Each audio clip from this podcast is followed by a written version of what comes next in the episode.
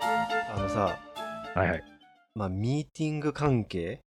ミミーティング関係。あのー俺だったら、そのラボミーティングっていうのがさ、まあ一応週1回あるんだよね。で、あーはいはいまあ、そこで、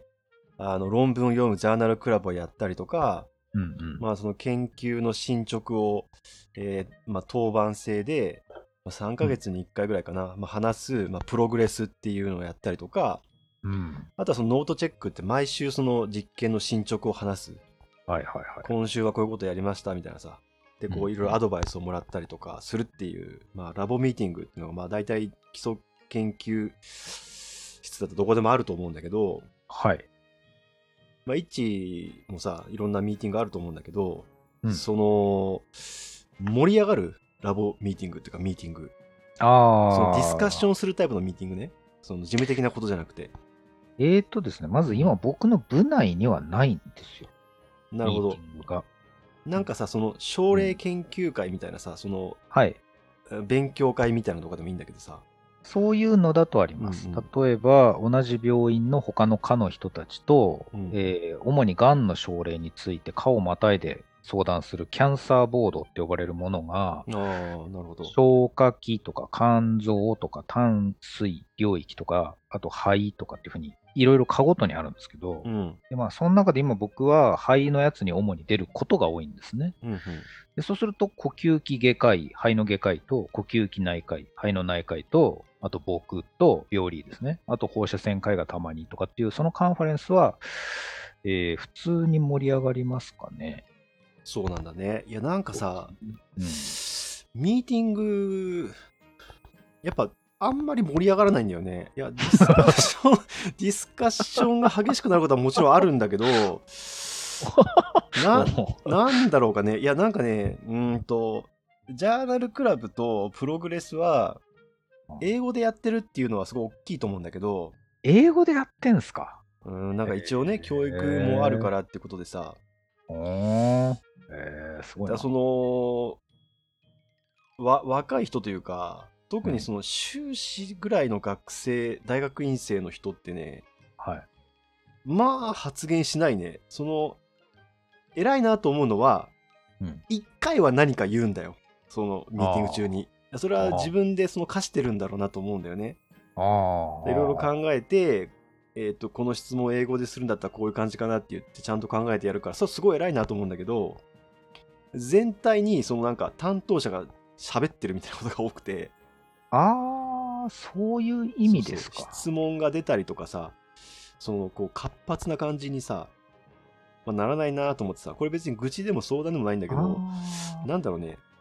あうんなるほど。それで言ったらですうね、ん僕の出てるそのキャンサーボードは、うんえっ、と、外科のエースと、うん内科のエースと、うん僕しか喋って ない。いやそれさなんかさまあ例えばレジデント、まあ、研修医の人とかも含めてさはい。なんかその活発な議論ってなった方がいいのか、まああー喋りたいやつが喋りゃいいんじゃねみたいなのか、確かにねね。、うんその、まあなんかその日本人は積極性がないみたいなさ、一般論を話したいわけじゃないから、ああ。いやいやいや、言いたいこと分かってきました。あのですね、それで言うと我々のミーティングっていうのはですね、あの、患者のために一番いいことを誰かが言うのがベストなので、まあそうか。我々が勉強するための会じゃないんですね、僕が今出したのは。なるほど、なるほど。うんうんなので、うんあの、若い人が入る隙間なんかないんですよ。まあ参加して聞いて、まあ勉強して今後の役に立てるってことはあるけど、主目的が。がまあ違うってことだよね。そうです。うあんとは若い人も、やっぱ病棟では仕事があるんですよ。うんその人がそういうもんだってのを理解して、うんなんかいろいろ動かなきゃいけないじゃないですか。んだかからカンファで聞いてないってことは許されないんですけど、うんカンファで喋れるほどの能力があったら逆に僕らが困るんですよ。うん、その自分たちは何をやってるんだって話になっちゃうけどね。なら主治医になれって話なんですよ。そんな喋れるくらいなら。うんうん、なので、あの、僕が喋った時に、いや、先生、それはそうじゃないんじゃないですかって言ったら、僕はそれはもうなんか、僕じゃなくて良いということになってしまうので、その意味では、だからミーティングっていうよりは、だから頂上決戦みたいなことをやってるので、あれかな。あんまり盛り上がりっ て考えてなかった。なんで自分勝手なミーティングをやってたんだろう考反差嵐だな、それでは。そうか。うん、いやまあなんかさその自分がそのね若い頃にそのガンガン発言してたかっていうと、まあそうでもないんだけどあーまあ、で、もなんか俺あんまり空気読まずにその質問したいことがあればするっていうなんかメンタリティも一部に持ってるんだよねなるほど。うん。だけどなんかそのうんこうそうじゃなくて礼儀正しいさあー人いるけどなるほどな。なるほどななんかたそういう人も多分な何年か経つとこうね中心的な役割を果たしてちゃんとこう質問したりあーディスカッションしたりするっていうのは分かってるからまあいいんだけどあーなんか聞きたいことあれば聞けばいいのになとは思うけどねそうか、質問も許されるわけですね、そういう場所では、ね。そうそう発表してる時にもうどんどんその途中で発あの質問することはまあ一応推奨されてるし発表が終わった後もなんかいろいろ聞くのも許されてるけどあなるほど。まあね英語でやるってなるとな、俺もさ発言頻度落ちるからなまハードル高いっすよね。あハードル高いねあのですね、今ちょっとふと思い出した、同じ話じゃないかもしれないんですけど、うんあの感染症で有名な神戸の教授で岩田健太郎先生っていう人がいるんですけど、はいはうんあの人が自分の本の中で何回か書いてることがあって、うんあのアメリカで自分が若いレジデントだった時に、うんめちゃくちゃ発言してたんですって。うんでも途中で気づくんだそうなんですよ。あのですね、本当によくできるあの若手のエースみたいな人って、うんベラベラベラベラ喋ってなくて、うんここぞという時に短く喋って、それが的確なんですね。うんで、あの若き岩田先生は、とにかくここで存在感出そうと思って、どうでもいいからとにかく喋ろうと思って喋るんですけど、うん言葉数は多いけど、メインのいいことを言ってないっていうんで、あんまり評価されないと。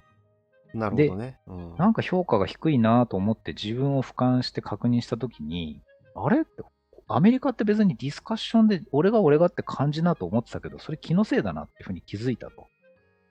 で、やっははははぱりアメリカのレジデント、研修医の中でも優秀なやつっていうのは、そのディスカッションに自分が積極的に参加するなんて価値観はなくて、うんあのつい僕らは欧米だとそういうことをやりそうって思っちゃうんですけど、そうじゃなくて、うんやっぱりここぞという時に要点掴んだことを言ってるので、あ、俺ちょっとうざいだけだったんだって気づいて直すっていうのをですね、なんか何回か書いてるんですよね。いや要点掴んだ発言ができる人って限られてるじゃん頭いきながいい人ばっかり。り、いきなりできないじゃん。そのよっぽどさ、ポテンシャルが高くないとね。うんなるほど。うん。でなんか、うんうん。その話結構有名かもしれなくて、うんだから若い医者あたりはですよ、うんもうその生きって喋るっていうことはそうか、あんまり良くないのかと思って、なんか科目になってたりする かもな、くらいの。まあ医者とは限らないからな、でもな。うんまあ、聞きたいことがあれば遠慮なく聞けばいいんじゃないっていうふうにしか思ってないんだけどね。まあそうですよね。うんなんかさ、そういうことその、で、あれ俺あともう一個ね、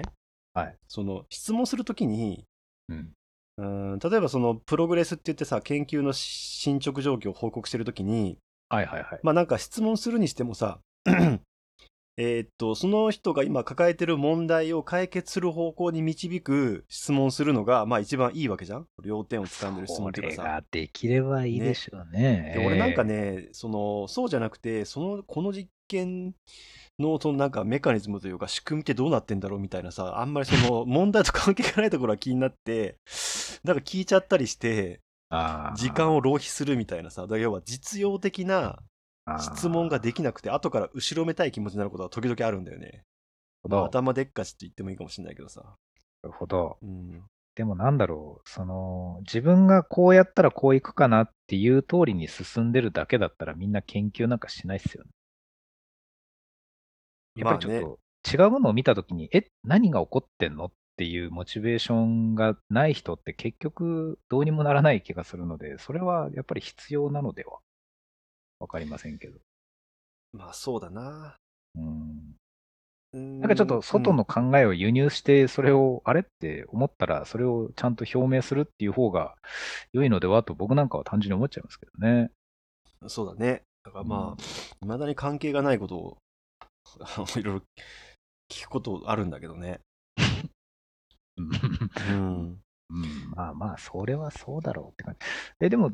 先輩がその、なんだ、えっ、と、ミーティングとかがいまいち盛り上がんないんだよねってわざわざ言うってことは、うん。盛り上がるタイプのミーティングも何回か見たことがあるから言ってるんですかああ、でもね、ラボミーティングってことで言うとね、盛り上がってるのは体験したことない ね。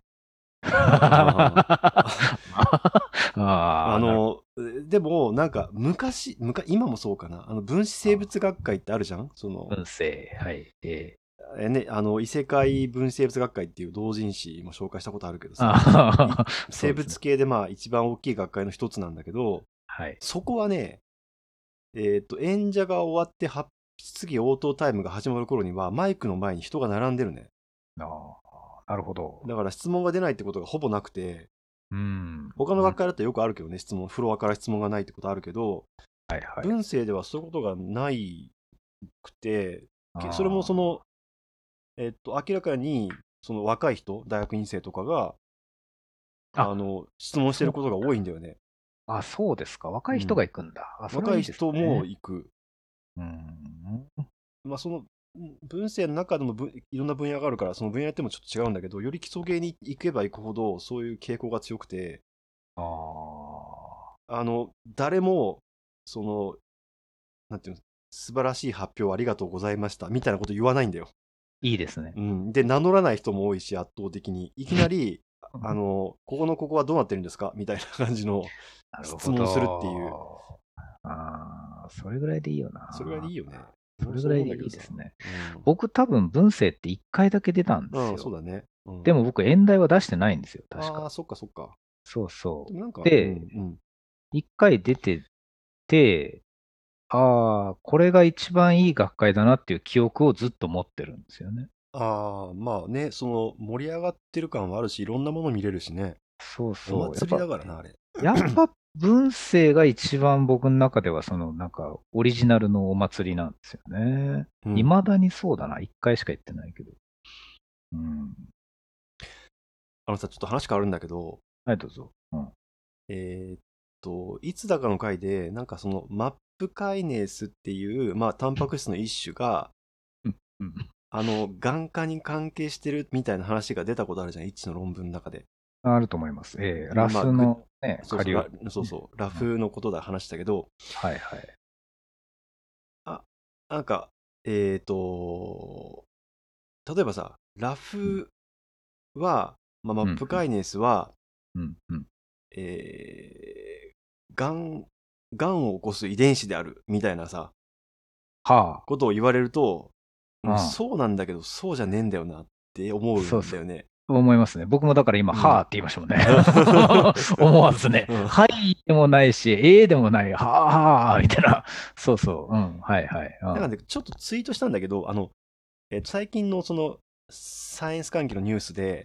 はいはいはい。あの PDK1 っていう酵素を抑えると、うんえ老化が逆転するっていう、あ あ、の若返るみ たいな、えっ、と、そのタイトルっていうか、その内容の科学ニュースがあって、はいはい。でもさ、PDK1 って、まあ、あの、PI3 カイネスアクトシグナルっていう、うんうー中にいる、まあ、あの、酵素の一つなんだけど、おうえっ、と、要は部品の一個だから、うん。使われる細胞の種類うん。によっても役割が変わるし、うんその状況によっても変わる。で、うんえっ、と、まあ、老化に関係してるのと同時に、眼科にも関係してる、まあ、だから細うん増殖、細胞が増えることにも関係してるので、結構真逆。の現象に関わってたりするからさ、なるほど。うんなんかその車のギアも同じ、全く同じギアでもはめ込むところが違えば役割が違ってさ、あ、なるそほのかど。片一方はブレーキに役割の中の一つ、システムの中に入ってるかもしれないし、もう一個はそのアクセルの方のはいははい。い、同じ部品でもさシステムどこのシステムに組み込まれるかによって役割は変わるじゃんはい、そうですね。うん。だから、うんそのこの遺伝子はこういう生命現象に関係がありますみたいなさ老化に関係がありますとか眼科に関係がありますって言ってもさうんなんか微妙に違うんだよなって思いながら毎回そのサイエンスニュースを見てるんだよね、わかるな。うんうんで、わかるな。うんうんこれをなんかどう説明したらいいんだろうっていうふうにさ、まあ、今の説明でもいいかもしれないんだけど、あなんかその、一個思ったのは劇団のスターシステムみたいな、あー。だから役者は一緒なんだけど役は違うみたいなさ、毎回。ああのー作品によって役は違うみたいな。そうですね。うんそうですね。でうも、んそ、の役者の個性っていうのはある。だからその、あるある。タンパク質の基本的なその持ってる特性とか機能とかはあって、うん、はいはいはい。それがどういう場所で使われるかによって、まあ役柄っていうか、ロールが変わるっていうさ、話かなとちょっと思ったんだけど、うんうんうんうんうんいや、大変よくわかります。えー、っとですね、僕がこの間それを別件で似たような話、この間つも半年ぐらい前なんですけど、うんなんかに書いたか喋ったかしたのは、うんえーっと、将棋で、えー金を使って王を積ませたとうんしたじゃないですか、うんうんうん例えば。なるほど。なるほどね。そした、ら、王を積ませたのは金だっていうぐらいもやるよね。 そうだね。ああ、なるほど、そうだね。うん。金で積ますってことは、周りの配置とか、うん。あの、ここに角が効いてるとか、うんいろいろあるじゃないですあるか。ある王はこっちには逃げられないとか。まあ、でもまあ攻めご、そうそうそう。そうそうそうそう。うん、攻め駒としても使えるし、守り駒としても使えるし、そうそうそう持ってる機能は一緒だけど、役割は変わるよねっていう。そうです。うんで、そこで、例えばプロの棋士でもなアマチュアでもいいんですけど、こう金をパシッと打って、そこで相手が参りましたって言った時に、うん、この金かっていうのって、だいぶ、将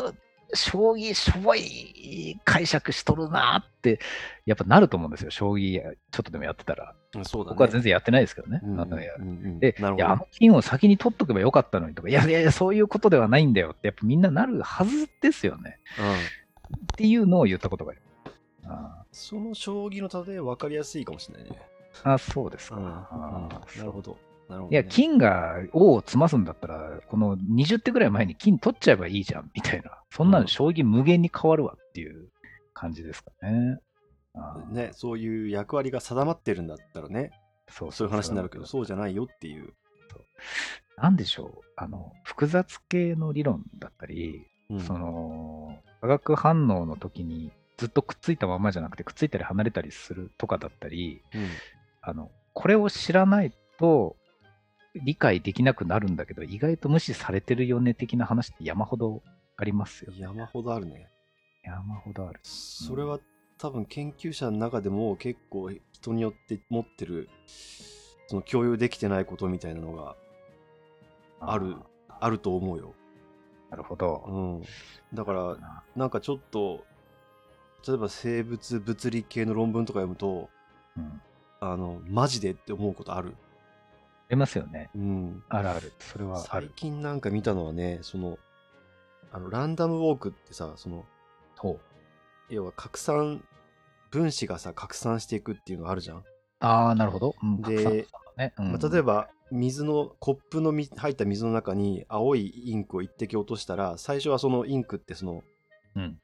青色に見えるけど、だんだんこうさ、広がっていって、やがはいてコップの中の水は全部薄い青色になるっていうのは、あれは拡散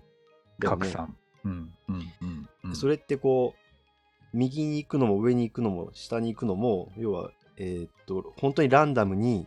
うん動くとそうやって拡散していって広がっていくっていうことが、まあ知られてんだけど、うんうんうんはいなんかはいはねいレビーウォークっていうねパターンのええなんかねランダムウォークがあるんだって、レビーウォーうク。ん、なんかねレビーウォークはちょっとよく分かってないんだけど俺もその本当に右左ふらふら動いてんじゃなくてたまにねい一つの方向にボーって進んだりするんだってはでこれ。が生物現象で結構使われてるっていうへえ。 ああ。ほーみたいいなさな。なだるいほど。ぶこれ知ってるかどうかでその脳内のさイメージが違うなと思ってさああ、いなんや、かねあのですね、うんそれは、すごいハマります。うわあ、わかるっていう、あの、自分の中にあった概念じゃないんだけど、うん。言いたいこと、なんか、いくつか分かった気がするっていうふうになる概念ですね、それは。なんかねレビーウォークは直線の移動距離がべき分布に従いまれに極端に長い直線移動が現れるという特徴があります多分そのえっ、と普通は多分正規分布にのっとってるって考えられてるんだよねランダムウォークはねはいはいはい。それがなんかその、要は、えっと、長い方向にかなりその確率がや山裾がなだらかってことだろうねその富士山みたいなやつじゃなくて右。側がかなりな裾が長いっていうなるほど。いや、そういう考え方があるんだ。面白いな。ね、あるだろうな。なんかそういうのが最近注目されてるとか言ってさ書いてあってさあー 俺注目して。初耳なんですけどみたいな、すげえわかる。それちょっといろいろ聞きてえ な。波動とかもそうですし、なんかそういうのもそうですけど、なんかその物理け演算してみると意外とこうっていうのって無限に知りたいですね。そうだねあでもシミュレーションみたいなね文化って生物学の中でやっぱ限られてるからさ、そうですようね。んあーまた面白いんだよな、そういうのが。ねでまああーねこ今後そういうのがどんどん生物学により入ってくるんだろうなとは思うけどさそうですね。うんいや、レビーウォークか、ちょっと覚えとこう。なんか使えるんじゃねえか、いずれ。それはヘビーウォークはなんかちゃんと一回どういう性質があるのか知りたいなとは思いつつなんだけどねなるほどですね。うんあーいや、それはいいこと聞いた。面白い。なんかさなんかそのちょっとはい。うんうんいやそのどうぞササイエンスつながりでねまたええなんかあのー英語の単語よく使うじゃん特に専門用語って翻訳されてないからさなんかあの ーまあなんだけどうーんと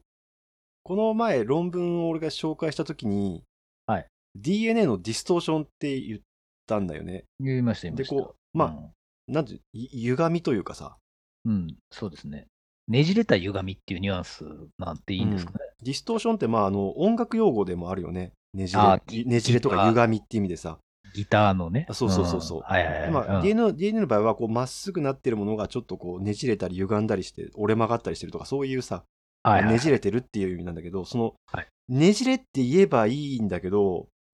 まあ、読んでる文献が英語だからっていうのも結構影響が大きいと思うんだけどあーそのプレゼンする時もディストーションって言っちゃうんだよねそっちの方が多分頭に写真に浮かぶからさこれなるほ結ど構あるあるだと思うんだけど、うん。うん。うん。でさそうですね。うん、でう俺の中ではディストーションとねねじれとか歪みってまあ大体同じニュアンスで頭の中に入ってる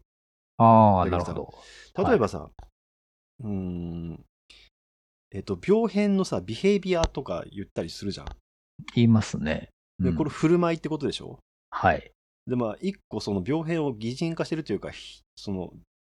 うん。うんひそういうさ表現を使うっていうのもまず文化一つあるけどそれとは別にはい。振る舞いっていう言葉のニュアンスとビヘイビアっていうニュアンスって位置の中で同じ違うちょっと違うんじゃないかな。パッと聞いた感じ、ちょっと違いますね。僕の中では。ビヘイビアの方がその生物学的とか医学的な意味での振る舞いっていうニュアンスになるえっ、とですね、うんビヘイビアの方がうん、散々動いた後に一瞬それをですね、あの、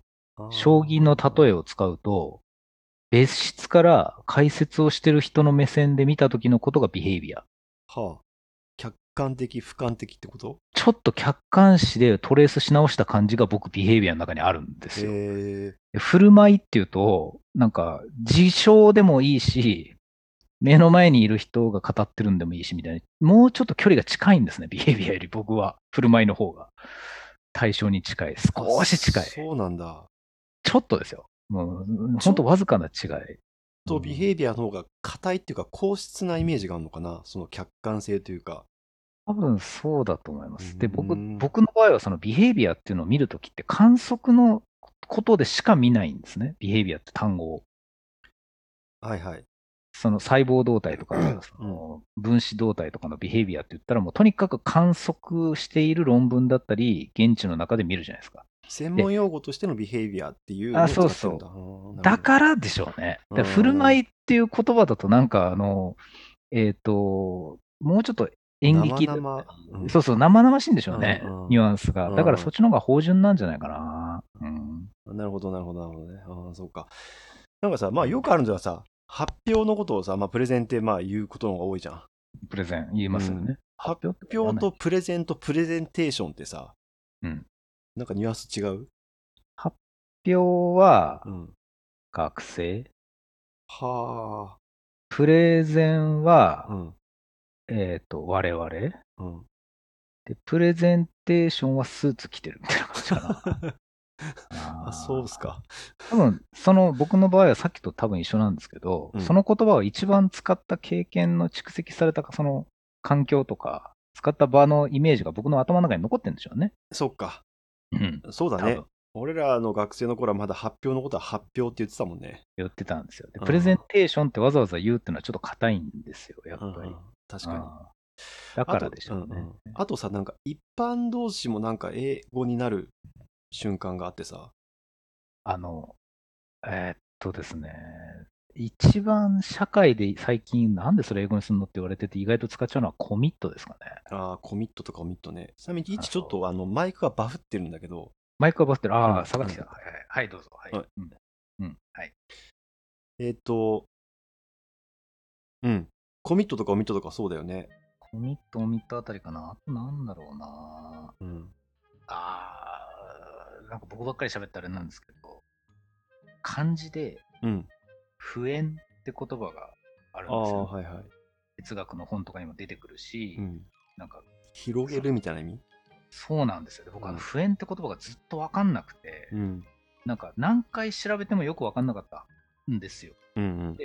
ある時それを、あのーえっと西野まどかうがん。書いてたね、そういえばそれ。うん、書いててははうん、不縁のことをエクスパンドって書いてたんですよ。うん、エキスパンドですよねみたいうな、ん、うんうんその瞬間に腑に落ちたんですよね。うん。 なるほどね。だからうん僕の中では不縁よりもエキスパンドの方がうんもう身に染みてたので、うんうあん不縁ってエキスパンドかと思って以来哲学書で不縁って書いてあってもエキスパンドだべって思っちゃうんですよ。 エあキれはねスパンドだべって思うのね。あれは本当に不思議。うん。うんなんでだろうな不縁は未だにわかんない。エキスパンドならわかる。みたいな感じ。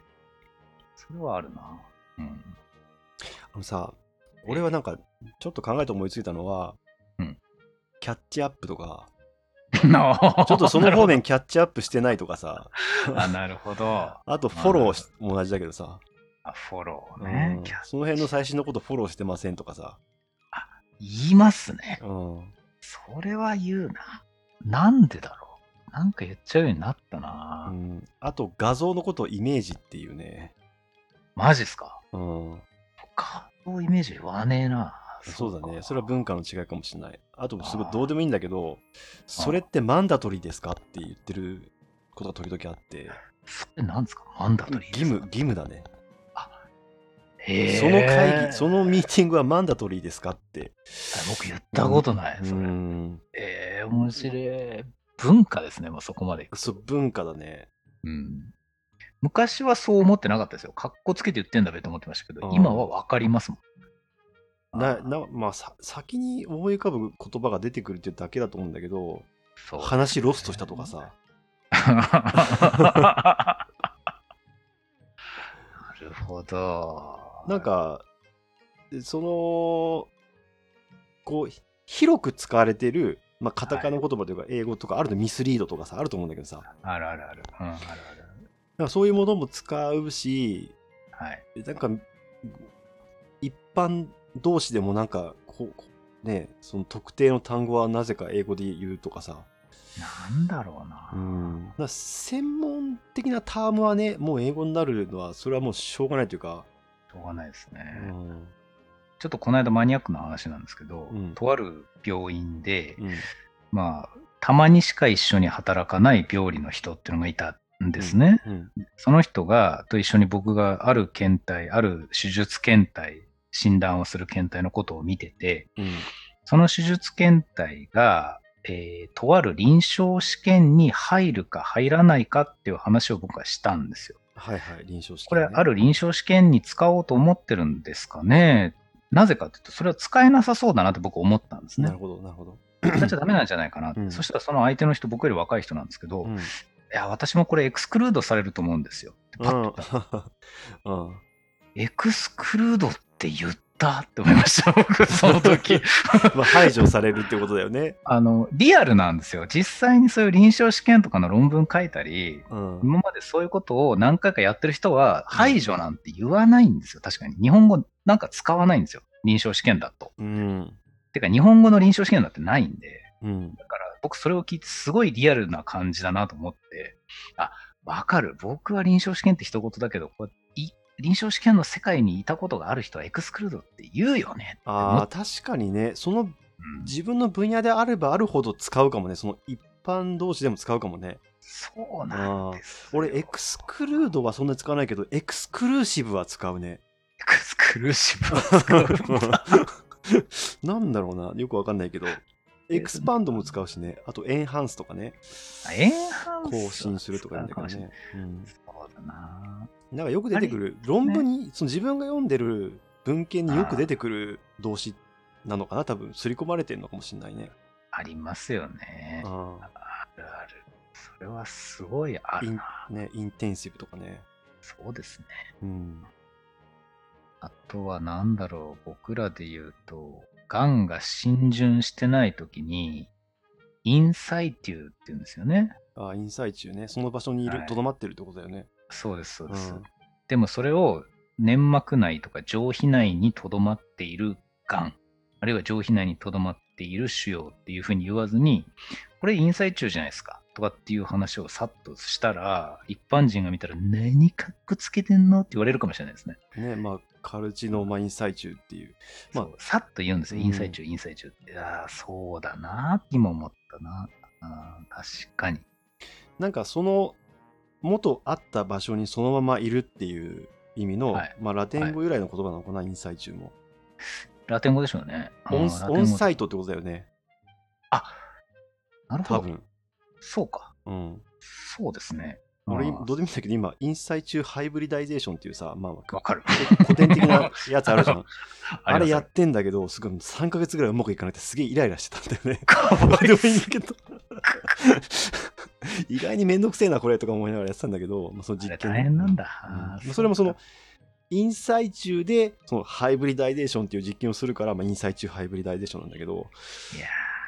ーもう連想飛ばしていいですよ。今日のこの話題と関係ないんですけど、あの最近のスマホってうんカメラの機能の中にタイムラプスって時々入わっかるわかるわかるよて僕らタイムラプス見ると、うん僕半年間うまくいかな かったタイムラプスの実験のことを思い出して辛くなるんですよね。一徹夜でタイムラプスやってたもんね顕微鏡の前で ね半年くらい。ねあの、そうまあ、なんです断続撮影ってことだよねそのさ 植物とかかがさうわーっと伸びていく映像って例えばああののね1時間おきとか何時間おきに撮ったものを集めて早回しにするとニョキニョキニョキって伸びてるみたいなのがまあ断続撮影英語英語で言うタイムラプスで細胞とか見るのもやるんだよね俺らはなんですよ。 1分おきとか5分おきとかだけどさ、そうそう。うんずーっととビデオで撮るんじゃなくてうん5分おきなら5分おきだけにカシャって写真を撮ってっていうのをずっとやるっていうそうそうでなんかあれってなんかその元いた講座が突然巨額のこうなんか研究費を手に入れたからタイムラプス用の顕微鏡を買って、うんでも誰も使ったことないからとりあえず僕が使うことになってで細胞観察してたら、うんあの温度を細胞の指摘温度の37度かなんかに保たなきゃいけなくて専用のなんか容器で細胞を囲ってとかってやってたんですけどうんなんか細胞がだんだん調子悪くなって浮いてきたりするんですよね実験系の中で。あと温度によってピントがずれるんだよねそうそう。で、そのピントを直さなきゃいけないってことが分かって、うんうん一晩経ったらボケボケになる、これじゃまずいってんで、僕はだから一晩ずっとその横にいて、30分に1回ピントを合わせてたんですよね、自分で。うん手作業で。うん、30分1回撮る前にそう。撮る手動で撮るのは自動で30分おきに撮ってくれるんだけどそうピントは自分でずっとその前に座って合わせてるってことだ よね。僕あのタイムラプスの部屋、今でも覚えてますけど、うんあの暗くて明るくしたら細胞死ぬからっつっあのて、培養部屋のね。そう、バイオ部屋で、あそこの暗いところでもう、だから暇じゃないですか、夜から朝まで待ってるうんうのん。僕、あそこで流浪に献身全巻読んだんですよ。なんかあの 今徹夜実験の合間に長期シリーズを全部読むってちょっと大学院生のあるあるだよね。あるあるですよね。うんね動物のお医者さんと流浪に献身全部読んだんだよ。時代だ な 時代がわかるなあ、獅子王ってこいつかとか言いながら読んだ記憶ありますね。でも今、インサイチューが3ヶ月 っていう話で一気に思い出した な。ちなみにちょっとね悲しいお知らせか嬉しいお知らせかわかんないけど今今は、 ねええあの顕微鏡にオートフォーカスがついてて悲しい。勝手にねレーザーこう発射してこう距離を測ってピント合わせてくれるんだよね。いいな。うんもう、い や、変な話ですけど、それがあったら僕、今多分大学にいますよ、きっと。本当に。ね、普通に実験できたらね。ただね、あの、そういう、えっ、と、イメージングを、の、その、始めたばっかりの頃にいた人、俺らより、はい俺らよりもさらに何十年か前の人たちは、はいはいはいはい。 30秒に、30分なら30分に1回、自動で取ってくれるっていうシステムもままだなかったらしくて、なるほど。 5分おきだったら5分おきに自分で写真撮ったらしいんだよね。偉いな。で、と何色か取るじゃん。まあ、な色のことはちょっと説明置いとくとして、緑とはいはい赤はいと青とか3色取るとしたら、はいはいはい。こう、スライドをね、自分でこう、押したり引いたりして入れ替えてたらしいんだよ。偉いなぁ。偉いなぁ。全部手動でやってたらしいよ。それでデータ出した人たちは偉いなぁ。ね